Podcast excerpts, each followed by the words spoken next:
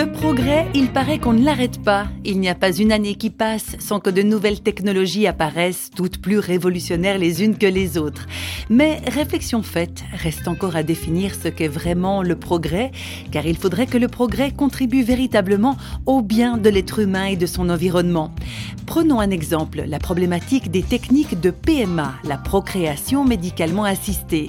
Très concerné par tout ce qui concerne la bioéthique, le pasteur Luc Oleknovitch explique que les choses sont devenues complexes.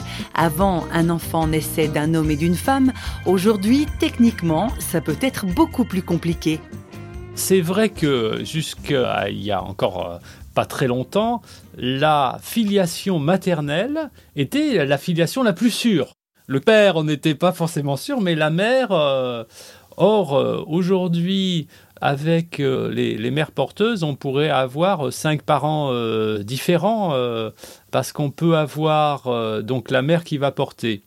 S'il y a eu un, don d'ovocytes, la mère génétique, et puis la mère sociale, celle qui va élever l'enfant, ça peut être trois mères différentes. Et il peut y avoir un père d'honneur génétique et le père social qui sera euh, distinct. Donc vous voyez, euh, on peut avoir une configuration où il y a jusqu'à 5 parents euh, différents.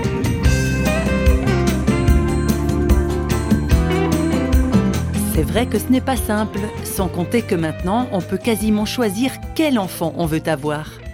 La contraception a été une révolution avec ce, ce slogan Un enfant quand je veux, si je veux.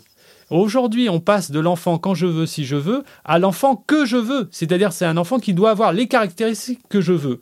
Et c'est vrai que la science, la biologie aujourd'hui, euh, avec la traçabilité de l'ADN, euh, on peut arriver à choisir les caractéristiques génétiques de l'enfant. Mais je trouve que c'est euh, le meilleur des mondes. C'est affreux. Hein. L'homme qui se prend pour Dieu, qui veut tout contrôler, aboutit à une société déshumanisante.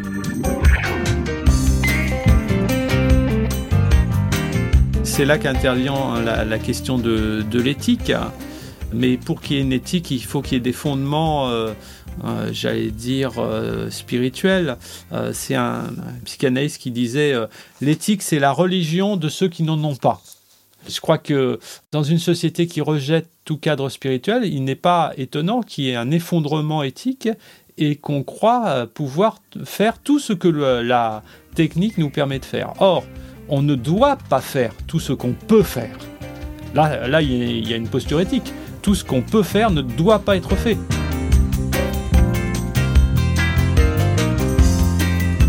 D'où l'obligation de devoir poser des limites.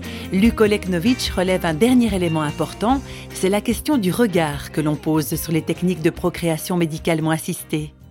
On se rend compte que même avec la technique, euh, la vie reste un miracle. Alors, est-ce que on reçoit les enfants comme un cadeau, cadeau de Dieu, euh, que la technique peut aider euh, à recevoir, ou est-ce qu'on perçoit la technique comme une œuvre autonome?